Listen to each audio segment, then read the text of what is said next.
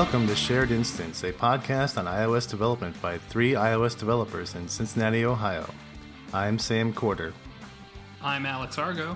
And I'm Alex Robinson. This is episode 133. All right, guys, so this is going to be our last episode for the year, and I think it would be fun to revisit what we uh, said we would get done this year. Yikes. yeah, but uh, first, we got a couple little news topics I'd like to go over. Uh, first one, this one's kind of near and dear to my heart. I really never thought it would be Kotlin that would do this, but Oh my gosh, where did this magically appear from? We've been talking about what we were going to talk about, and this was not on the list. Just want I- to point that out there. I But snuck it in. Snuck it in. Tell us about it, Sam. Uh, so you know, I've always been uh, looking for that non-JavaScripty cross-platform solution where I could write like a shared library in, in one language and have that compiled and ported onto both Android and iOS. Well, so Kotlin from the JetBrains people, who you might know from IntelliJ fame, or if you're in a .NET, if you swim in a .NET pool, you would know it as uh, you'd know them from ReSharper. And they So- also have their own .NET IDE now too. That's wholly written by them. I just noticed. Oh, uh, that was going to lead us into our next topic, but we'll get to that. So uh, it's a little teaser for you.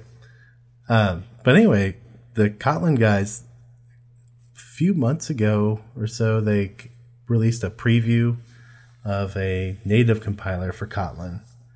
And recently, there was a Kotlin conf a few weeks ago, and I think the videos for that are up now. Is that correct, Alex? Yeah, most of the videos are up. There's a couple last time I checked that weren't there yet, but uh, most of those sections are up there. Okay. So yeah, well they announced at that point iOS support and now you could with that support with uh, 0.40 I believe it's called, you could actually create an entirely native iOS app using Kotlin and it has bindings for Objective-C libraries and whatnot. So that's pretty neat, but that's kind of for me it's like half of the solution really because I would almost rather be able to write a library in Kotlin and then utilize that from both Java and Swift. And that support is quickly coming down the line. It's kind of in a preview beta mode. It's not in a it's in their master branch. It's not in their uh, release branch yet, but that'll be part of 0.50. So I'm looking forward to that. It's it's still early days, but Yeah, it's 0.50. yeah. yeah, it's still really early, but these guys are moving fast. So I think by, I don't know, maybe March or April or so, this is going to be a very viable solution. You're assuming like a linear curve of completion, though. Like it's it's that first ninety percent that's like, oh yeah, this is going to be hard, but you knock that out, and that's that last twenty or ten percent that's like, oh, what about all these edge cases that we just said? Well, we'll get to that in oh." 1.0. Or if you're the Swift guys, we'll get to that in like oh. 6.0. So something to point out is for the conference, uh, the conference app itself was written in Kotlin for web, iOS, and Android. So, um, you know, that was kind of a, a, a proof of the concept. And they also created a, a second application for the conference that was a, a game of sorts that um, they, they did kind of a a game where people were broken into teams and uh, spun a cube, and the more pe- more spins, the more points each team got. So it got updated and kind of tracked. So, y- you know, I, I think there's still probably plenty of corner cases or edge cases, uh, but you know, it's it, they were able to demonstrate that that it could be done. They had some interesting ways of sharing code as well. Uh, definitely recommend checking out the videos. Yeah, so that's all I'm going to say for that for the rest of the year. But Well, that's not very long. no, But I, I had not realized that they had shipped a couple apps uh, with it. That makes it seem like further along than 0.5, but yeah, they're I they're s- dog I- fooding this. yeah. I mean, it looks like a native app, native controls and stuff like that. Oh, it I mean, totally nothing is. special about it, but um, yeah, I mean, there's there's other there's other languages that you can do that in now. I mean, you can do it in C sharp, so you can do that with Xamarin now. It's the same kind of thing. I mean, you just want to get that with Kotlin because you like Kotlin better than C sharp, right? It's not even that. It's more that C sharp Xamarin on Android it, it runs a whole different VM. So you're running a parallel VM along with your Dalvik VM. And then everything that needs to communicate back and forth has like a shadow copy of itself in the Android VM as well as the Xamarin VM. So for me that's kind of a just a non-starter. I just don't don't like well, so that does the what does the Kotlin native stuff do on iOS? It's compiled with LLVM. As, so Kotlin Native uses LLVM, so you basically treat it like a C++ library. I mean, that sounds it sounds better, but in practice, I'm not sure how much of a difference that really makes. And I I know on iOS Xamarin uses what they call it ahead of time compilation. So it's actually compiling into some other. Uh, it's actually compiling into native machine code, and so you can't do certain things like reflection and stuff that's available to you in a uh, VM based language. Gotcha. I mean, it sounds like it's cool, but I mean, isn't the hard part learning all the different like platform specific APIs once you've got this cross platform language? I mean, it's not going to be like a panacea. I mean, maybe you'll write some data level stuff Yeah, in one language. One thing that they're working on is uh, platform independent, like networking and I/O libraries. So you could build kind of the business logic down and turn those into shared libraries across the platform, and then just focus on platform specific uh, user interface logic. It sounds pretty cool. Yeah. And Yeah, we'll see. I mean, you know, every every cross-platform solution has its uh, Yeah. challenges, so this probably won't be any different in that sense. But um, the approach appeals to me a little bit more, perhaps. But until we actually get to a point where we can build some real apps with it, it's hard to say. Yeah, I mean, don't get me wrong. I like Kotlin. I've, you know, built some, like, just little toy stuff with it, and it's a great language. I've used it more than I have Swift, so it might be cool to do stuff with Kotlin.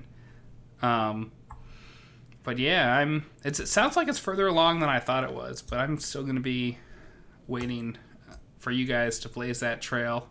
Although I do want to point out that so Sam is all into this stuff. Alex just started a Kotlin meetup group in Cincinnati.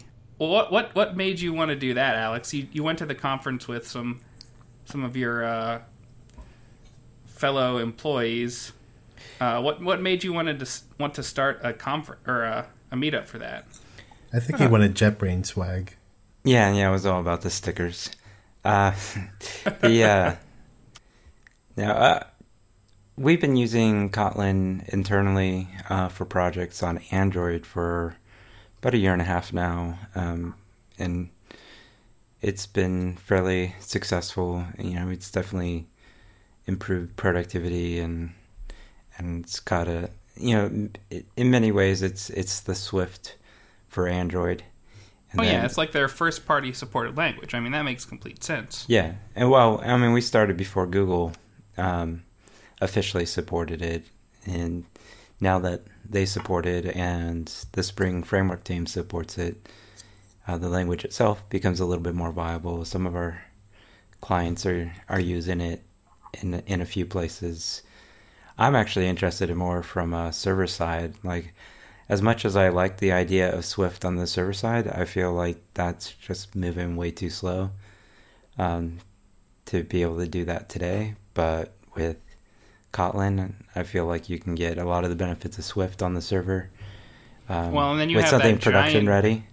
Yeah, you get that giant base of all the server-based uh, JVM libraries that people wrote to use with Java a long time ago. So Yeah, I mean, and profiling tools and and Yeah. you know pr- production management tools. So um, yeah, that's nice. it's it seemed like a great compromise. Um, and you know, Sam always cringes when I say Node or something like that. So, um, you know, Kotlin still has that type safety and and good tooling.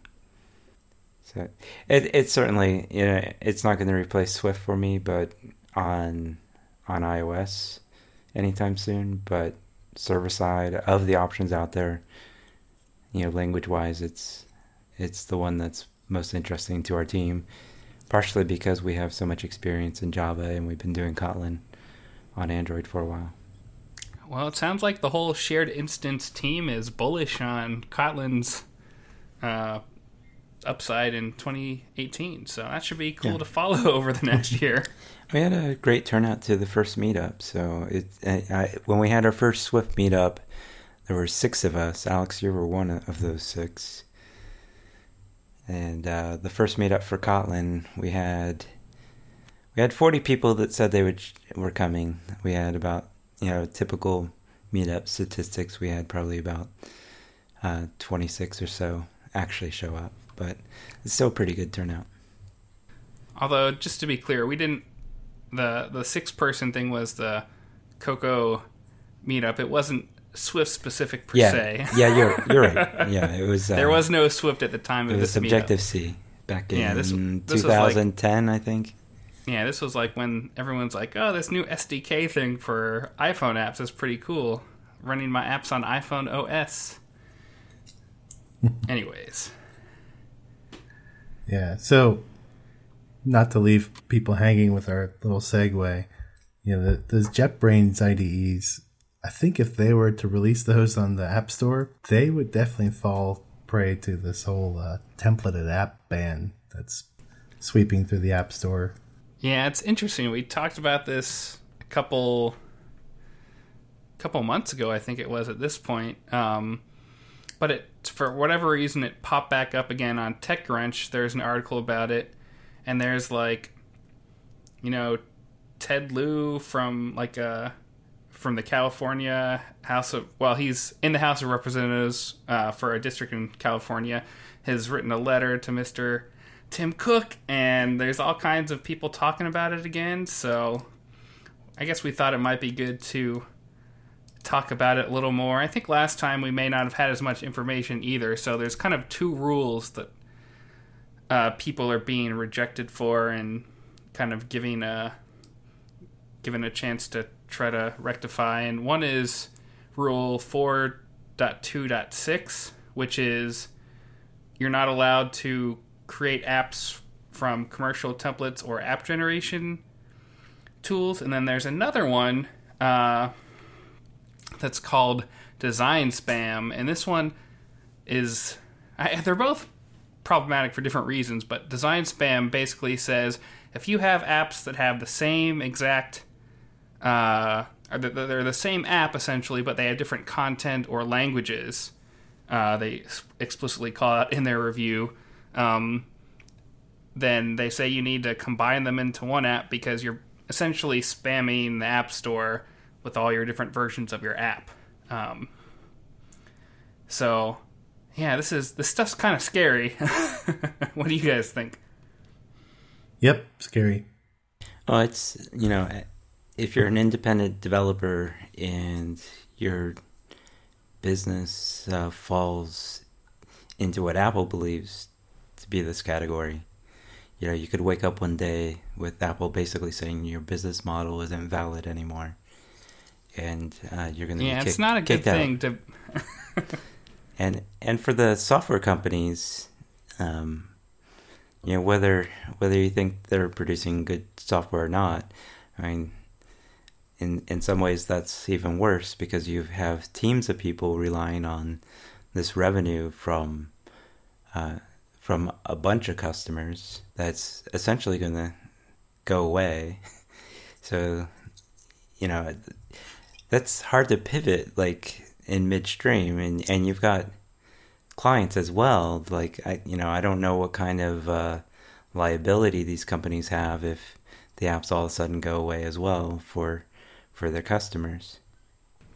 Well, yeah. So I, let's talk about both of the cases. So the first one is commercial templates and um, and app generation services, and it seems like that you know if if you ban these from the app store, that really hurts a whole bunch of small businesses. This is kind of like the case against net neutrality that only the people who can afford like a fully funded uh, iOS and Android development team are the people who can, you know, release apps. Your mom and pop like university or credit union or church, um, church, yeah, all that stuff. They're not going to be able to to to even play in that space, and they're going to be forced to like make a web app or just not have anything. Um, and I don't know. I don't know about you guys, but that just doesn't seem like it's it does much good for users on the App Store. Normally, Apple looks out for Apple first, its users second, and developers way way at the end. So ignoring developers because obviously it's bad for developers. I mean, it just doesn't seem good for the users. I mean, they won't be able to get apps. They'll be stuck using, you know, horrible websites for. Yeah, I I think I generally agree with you. I, you know, there's you could argue that a lot of those applications that are template apps are really nothing that couldn't be done as a web app. And they're servicing a really small market, like a church app or um, you know one of the one of the template companies that was uh, singled out in the article was ChowNow, and they build apps for like quick service restaurants, kind of a I think mostly kind of smaller chains, and um, they actually have functionality. You can I think you can order uh, through the app as well, but it's published under I believe the ChowNow name and rather than the restaurant's name.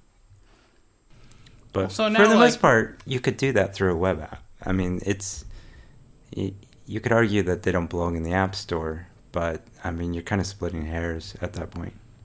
Well, yeah, and I think the reason for this rule is because I I think there's some bad actors who did create like a bunch of template apps, and people would just get these templates and churn out new apps, dropping into new image files, like making a you know like an endless runner game, and they would just like try to game the app store. They'd try to get pay for a bunch of users and have a bunch of you know ads and stuff like that and and so like because of the people who did stuff like that i I mean i think everyone is suffering which is kind of unfortunate um Yeah, a few years back, we talked to a couple media companies that both wanted to basically, uh, you know, through a, a lightweight configuration file, generate an app based on a short-term kind of media need, or you know, basically generate an app in five minutes and push it to the store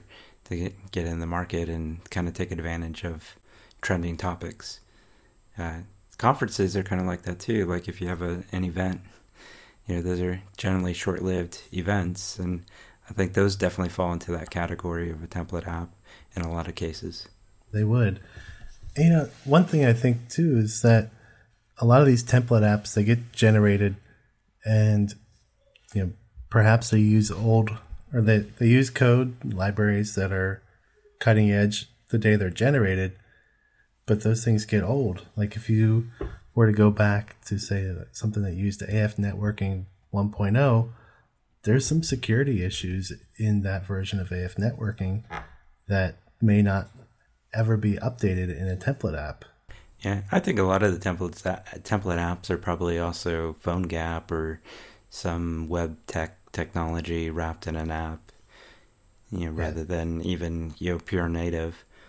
Um, they could be but not all of them are i mean there's no, good no, no. quality cer- template apps yeah, out yeah. there. There, there definitely is. I, I'm thinking about the ones that are like, you know, let's just get something quick and cheap out there. Um, you know, there's.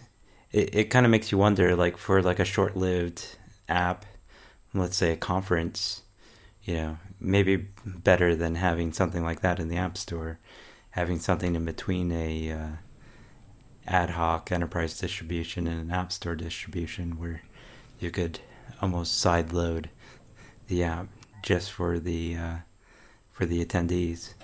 Yeah, that's not ever. Gonna I know, happen. I know, it's not going to happen. Well, that's the way they do it with 360 iDev. But do they do like a, a business to business or? no, they do a TestFlight sign up. Uh, so okay. if your conference has less than a thousand users, or I guess 2,000 now, It's. I think it's going up to five thousand. I don't know.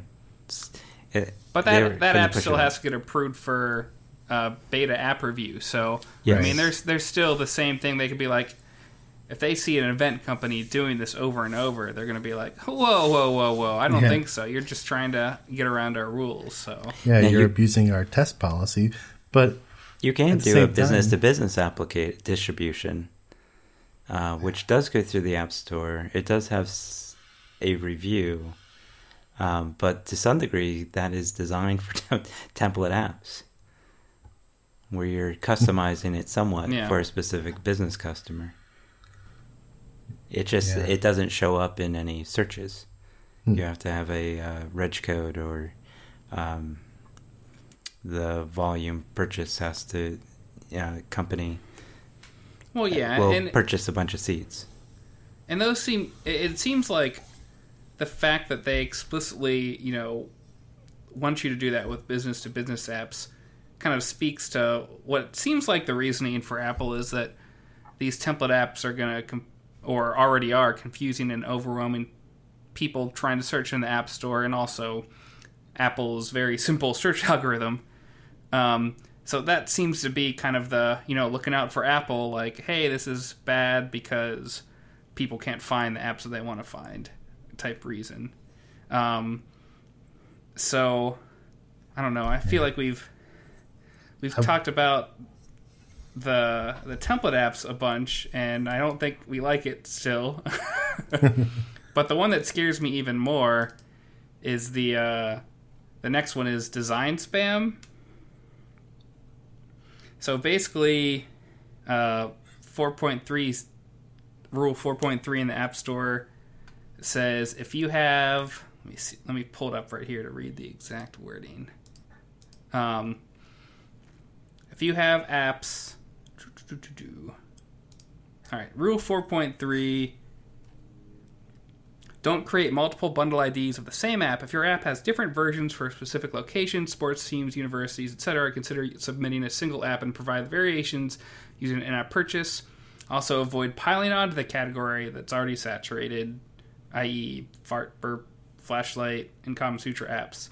Spamming the store may lead to your removal from the program. So, in their in their rejections for it, um, they say your app pro- provides the same feature set as many of the other apps you've submitted to the App Store.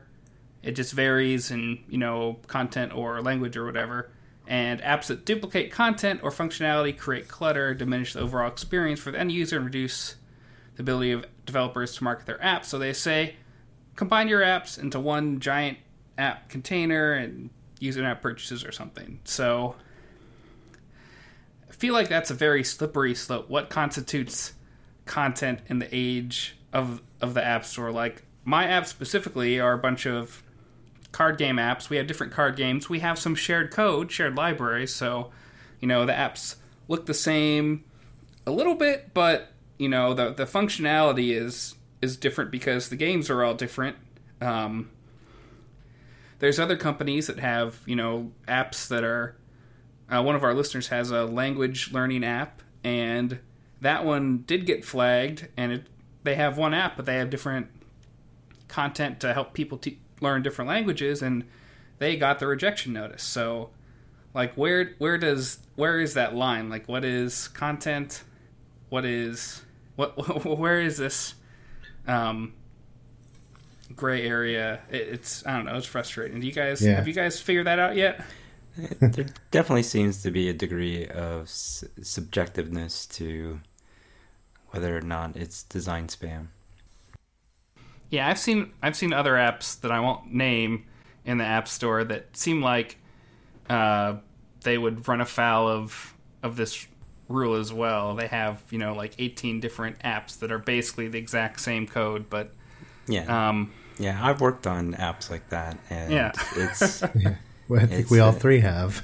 Yeah, the uh, I and, and, you know it just happens. One of the uh, apps I've worked on like that, where we had five different flavors, if you will, of the same app. Um, we recently started consolidating that into a single app.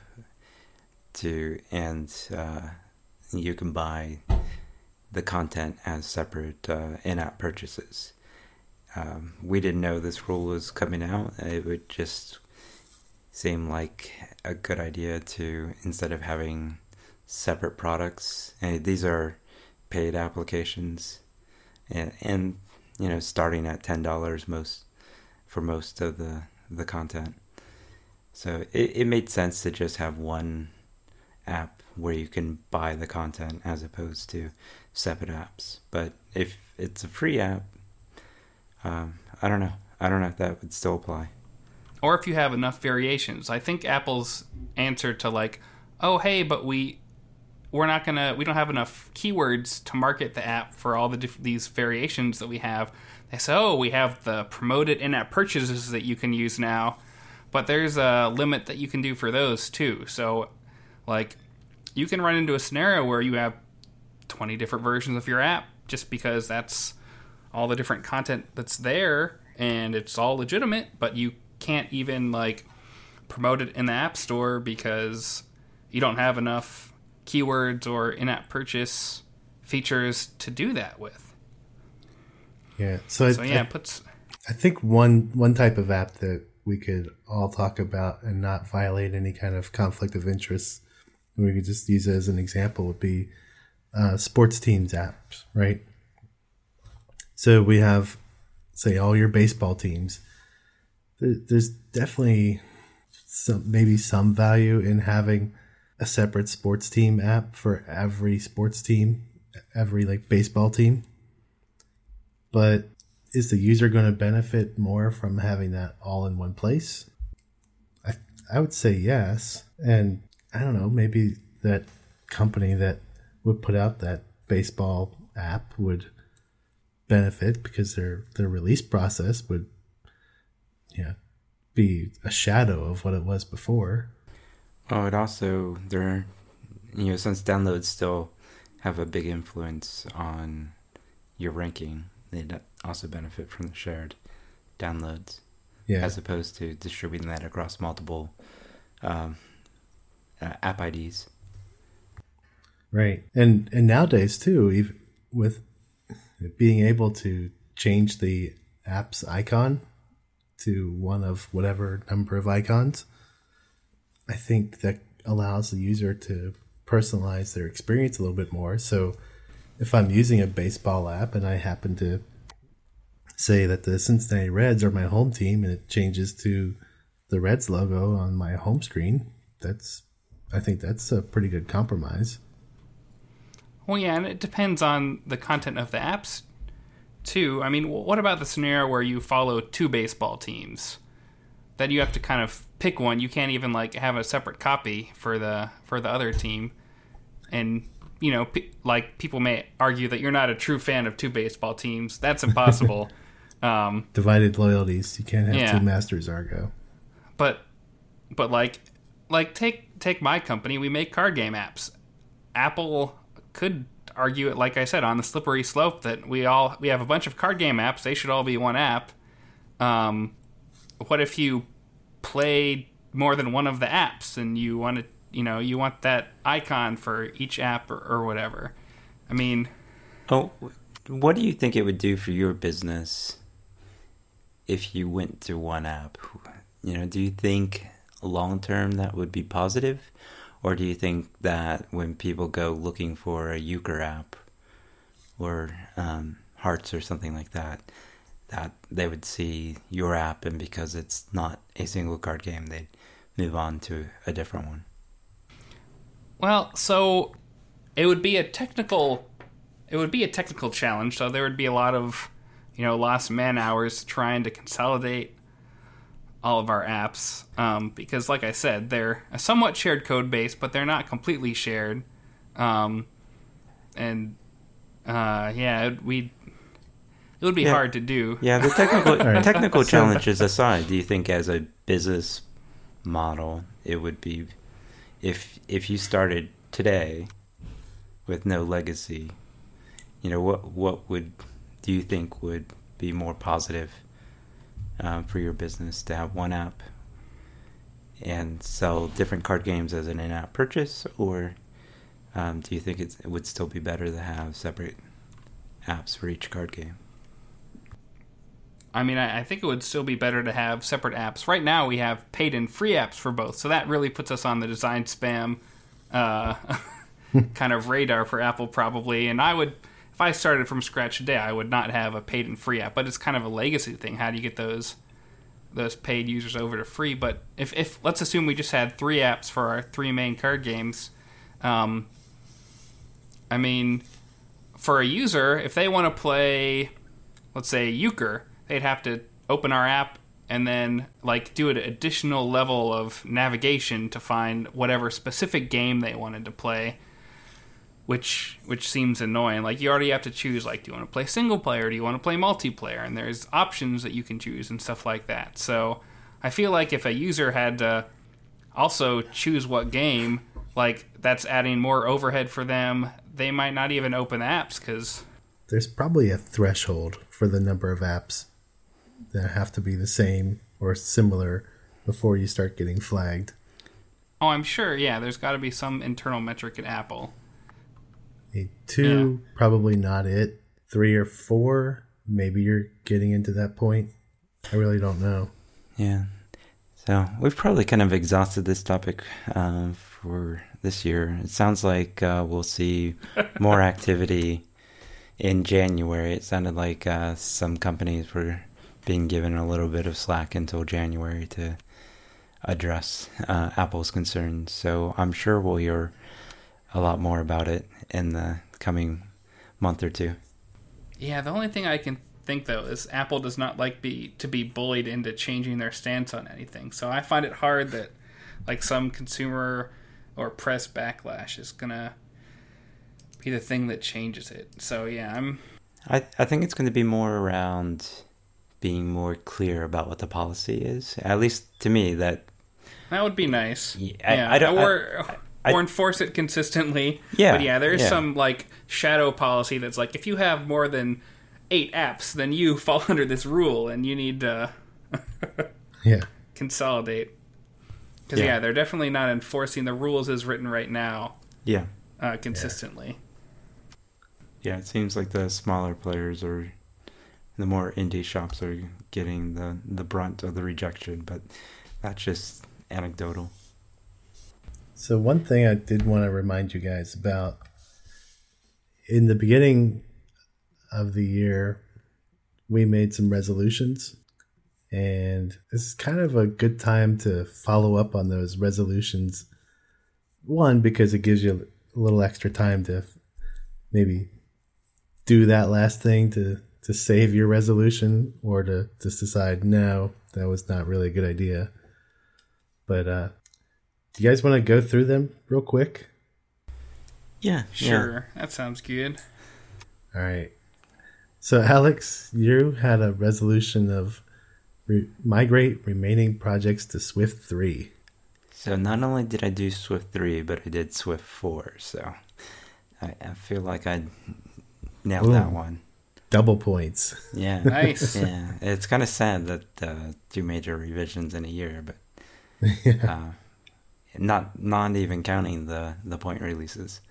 Right. Well, the point releases aren't so bad, but Not too bad, but I, there were a few breaking changes along the way. yeah. Experiment more with RX Swift. Have you So- given up? I I haven't given up. I, I'm I've probably warmed up to promises and futures a little bit more, and I'm really kind of excited about what Chris Lattner proposed for what looks like might be a Swift five uh, edition. Um, so I'm I'm still a little hesitant to really uh, jump into RX Swift completely, but um, it's still on my radar. So I'd I'd probably say I, I failed on that one. Um, I've kind of put it off until we see what the Swift team's going to do. All those Android developers are leaving you behind with their RX Yeah. Java now. Yeah, too. yeah, yeah. RX Java, but you know, the our, our Android folks are using RX Java just on kind of the business and networking logic. They don't use it on the uh, UI binding because uh, Google provides a UI binding solution. So uh, yeah. that's kind of an interesting delineation in how they use it, and I, you know, I, I they actually are very hesitant or resistant to use RX Java at the UI layer um, because things start getting more complicated. So, it, to me, like the UI layer is probably where most of my motivation would be for RX Swift is keeping the view and the model uh, in sync. From what little I've done with that data binding stuff, there is a lot of code generation and black magic in that. And if you're fine with that and you can learn it, that's great. But if you there are yeah, there are people that don't like storyboards because it's too much code generation or whatever for them. They're they would hate data binding. So anyway, that's just an aside. You also had a goal to rewrite slash update a app that you had released and adding sync support to it. Yeah, so we kind of went the complete opposite direction and just pulled it from the store. Um, you know, we had really too much, uh, too much client demand, um, and, and it made more sense to focus on our client projects, and so we just shelved uh, that that project internally.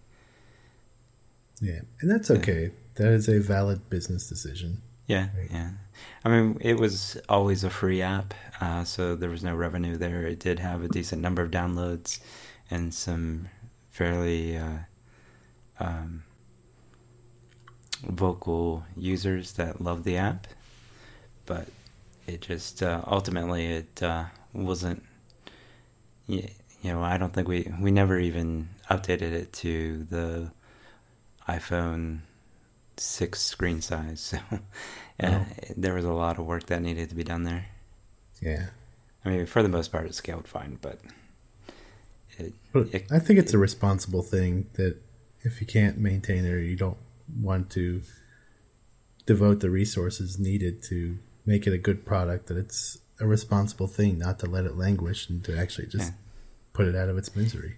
you know, it was kind of the can we turn it into a business and justify the time, or is it just out there for fun? And if so, um, we're not doing our users any favors by not keeping it up to date.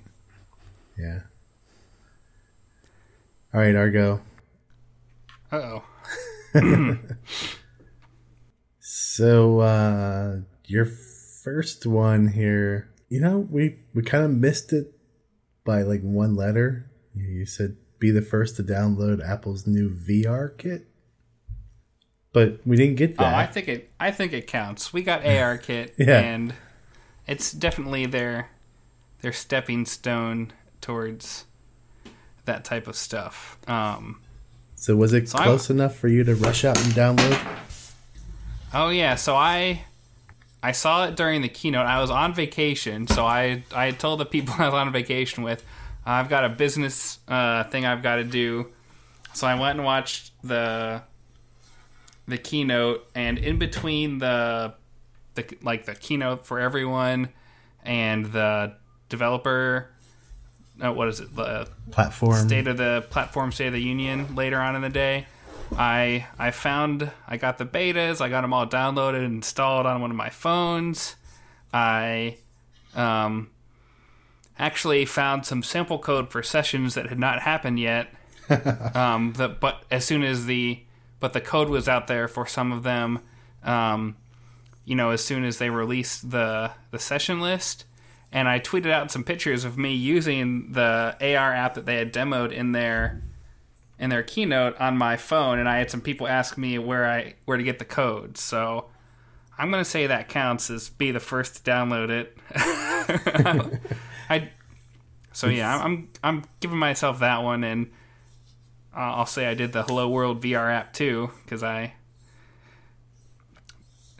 just tinkered with ARKit and Swift a little bit. Um, at this point, I think most of this stuff is is fairly gimmicky. There's not like uh, not many use cases except for some of the people who are taking advantage of the feature that they have to like actually measure distance, so you can like measure things or place furniture in real life. Most most other uses I've seen so far have been pretty gimmicky.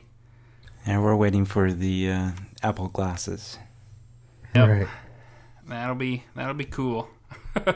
Well, Apple does work that way, where they they'll release something and then maybe the first year it's somewhat useful, maybe just gimmicky, and then slowly over time that they their product roadmap unfolds and we get to see what they actually meant to have or use it Yeah. for. It's like all those features that we slowly got uh, for them to put in those rules we talked about earlier in the episode. Well, I was thinking like large phones that Yeah, I weren't know. just 320. Auto layout and stuff like that. Yeah, yeah. yeah. yeah, yeah. So, so the last goal that you guys gave me. So we have it written I, down li- as I like how you uh, well. hold basically- up, hold up. switched ownership. So we have we have right at least fifty percent Swift slash ship Swift in one of my company's apps. So my recollection of that is you guys assigned write at least fifty percent Swift to me, and I said, "How about if I ship Swift in one of my company's apps?" I do remember you had a hard time coming up with a third one, and we kind of assigned that one to you. Yeah. So I think that was my compromise was ship Swift in one of my company's apps. Um, there's a TestFlight beta or app that we use. It's like an internal app that's shipped in TestFlight that has Swift in it. So maybe that counts. There's no way that I'm going to write 50% Swift. I've I've written like we talked about earlier more Kotlin than I've written Swift this year, and Yeah. Well, yeah, I and, don't. and it, also the the new app that you've been working on. Doesn't Yeah, we're using use- Unity, so Right. Yeah, it's C sharp. Um, so yeah, I don't I don't foresee the fifty percent Swift unless I work on just like a native iOS app, and then well, yeah, if I start a new iOS app, of course I'm going to use Swift. Um, and you've but- shipped you shipped uh, some GiveCamp apps in Swift as well, haven't you? I I shipped one last year. Um, the one from this year is in the process of shipping, so I, I wouldn't call that one shipped yet. But I've done all my Swift code that I'm going to do on it, so it's not like I'm like this Swift thing is like this horrible monster. I don't want to mess with it. I just think it there hasn't been the right opportunity for me to use Swift, and it's kind of like Alex's decisions with Quotely. There's sometimes it just it just hasn't made sense for me to to do a bunch of Swift at this hmm. point. I think you- you contributed to the Five Calls app as well, which was Swift, and that that's used by. I did, I think you did. yeah, Yeah. but that's that's not fifty percent Swift No. or one of my company's apps. No, so by the by the letter of the law, nope.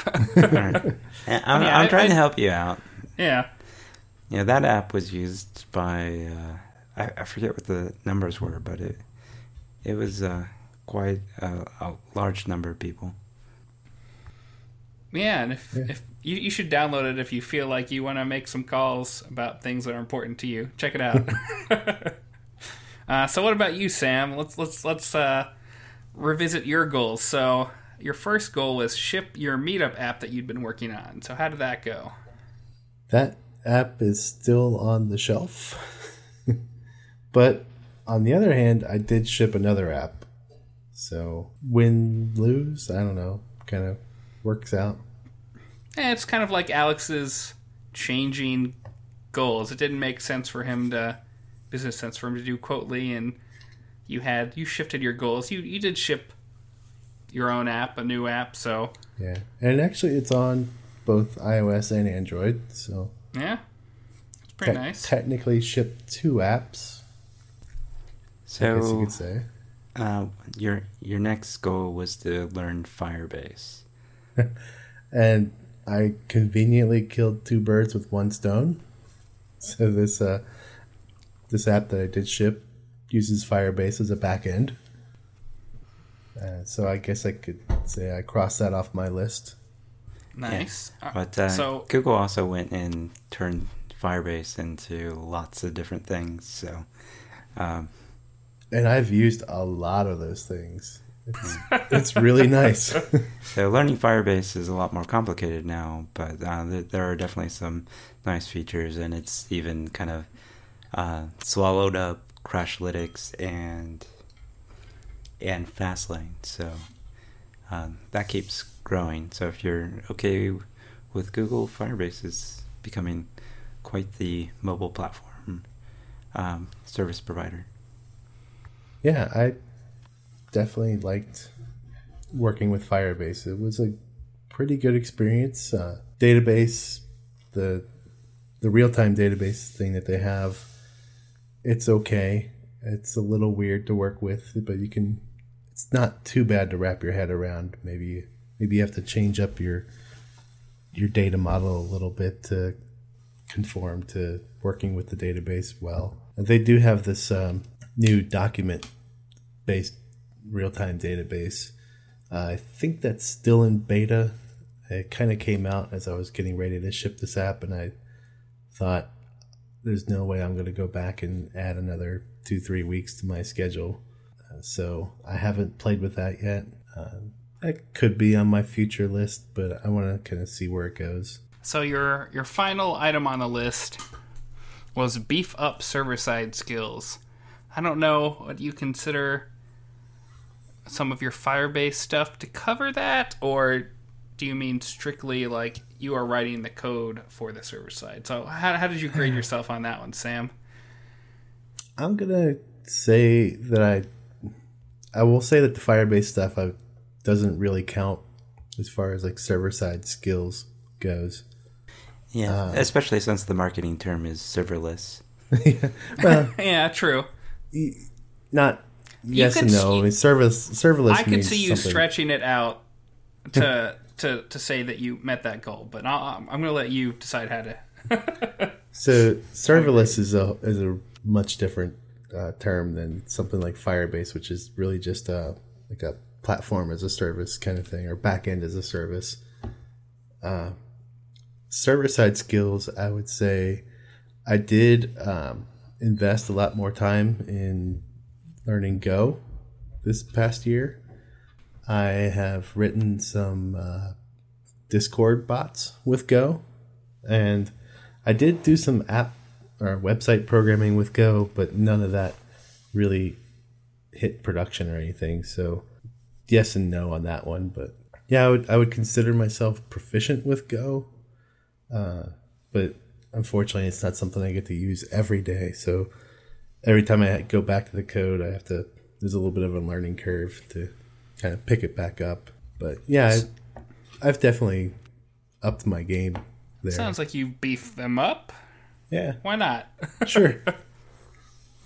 well, and one of the nice things was this this bot that I wrote. You know, I kind of wrote one version of it for another program, another app I was working on, and was able to. Uh, when that idea didn't really go anywhere, I uh, was able to utilize a lot of that code and a lot of those skills, and just kind of quickly make this other app. So I was I was quite happy with that. Cool. Well, it sounds like we all kind of got two ish out of three of our goals. Maybe Yeah. some more than others, but yeah, we we we did all right. Um, uh, but since this podcast comes out, kind of, uh, give you got like a week or so left of the year by the time you hear this, so maybe revisit your goals or see if you can come up with some goals, and, and maybe uh, next episode we'll talk about what we're we're planning on doing in 2018.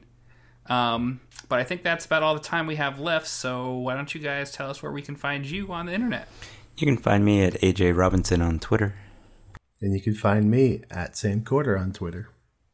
I'm at Alex Argo, and you can find the podcast at Shared Inst. Although we don't really tweet that much from there, Uh, you can join us in our Slack, which we do participate in, by going to chat.sharedinstance.com to get an invite if you don't already have one. And we'll talk to you guys next year. Awesome. Happy New Year. Yep. Soon.